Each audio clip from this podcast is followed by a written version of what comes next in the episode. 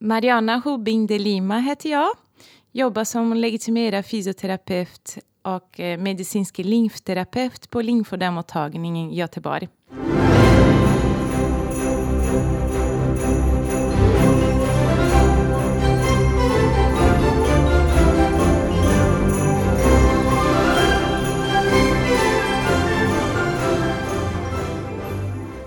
Lymfödem är en svullnad som beror på att kroppsvätska har samlats mellan huden och muskulaturen. Lymfödem är kroniska, men det finns behandling som minskar besvären. För att få rätt hjälp kan man få träffa en lymfterapeut på lymfödemmottagning i Göteborg.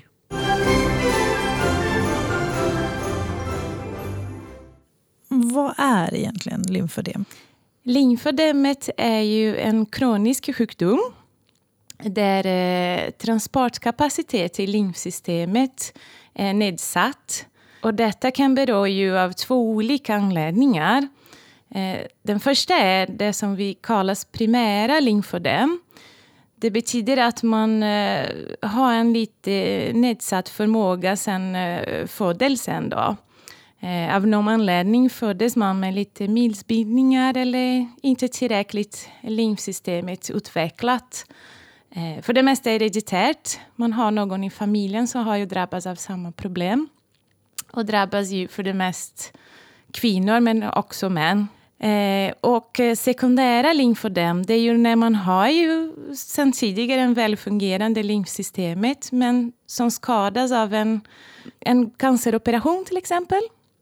Där man måste ta bort lymfknutor där, samtidigt som man för det mesta måste strålbehandla området. Så allt detta leder till eh, ganska stora skador i lymfsystemet så att man löper jättestor risk att drabbas av lymfödemet. Då. Och vilken av de här två är vanligast? Det är sekundära lymfödem. Eh, vi har ju ganska många bröstcanceropererade patienter. Och dessa patienter har ju sina första uppföljningar där på Sahlgrenska de följer upp dem inom fem år och sen överrapporterar de till oss. Då. Och det är vi som fortsätter följa upp dessa patienter. Hur kommer det sig att det behövs en särskild mottagning för lymfödem?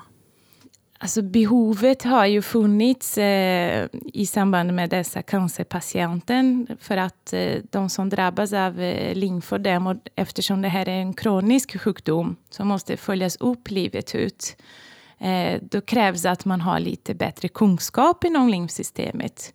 Också veta hur man ska hantera dessa val av kompressionsstrumpor, vilka träningar som är mest lämpliga för dessa patienter och så vidare. Och du Mariana, du arbetar ju som lymfterapeut.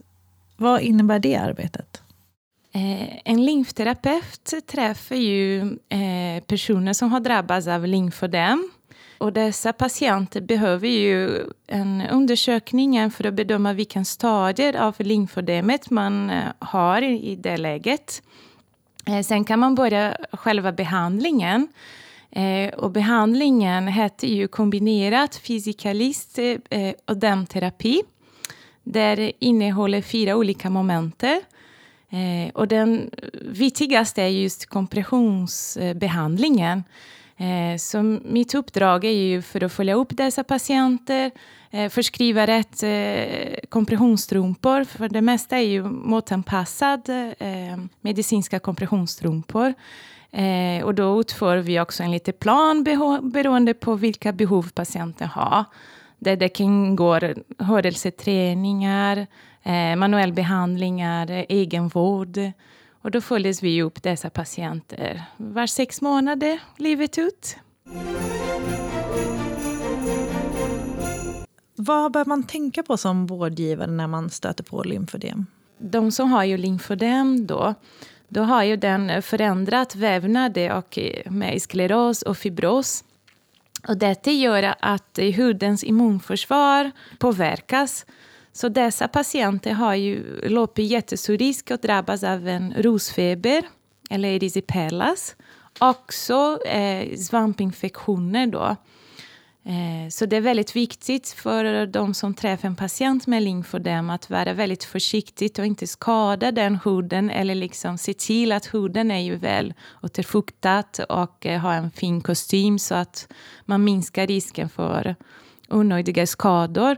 För att när man väl drabbas av en rosfeber, eh, då blir ju ännu värre svullnad i vävnader och då kan den här fibrosen liksom åka. Och den i skleros kan också åka, så det blir en sån ond cirkel. Den försvärrar liksom hela status. Och, och de som drabbas kan drabbas väldigt ofta också. Eh, och det måste man börja direkt med antibiotikabehandlingen då. Ibland till och med intravenös. Så att man, man ska vara otroligt försiktig med dessa patienter och inte skada huden då.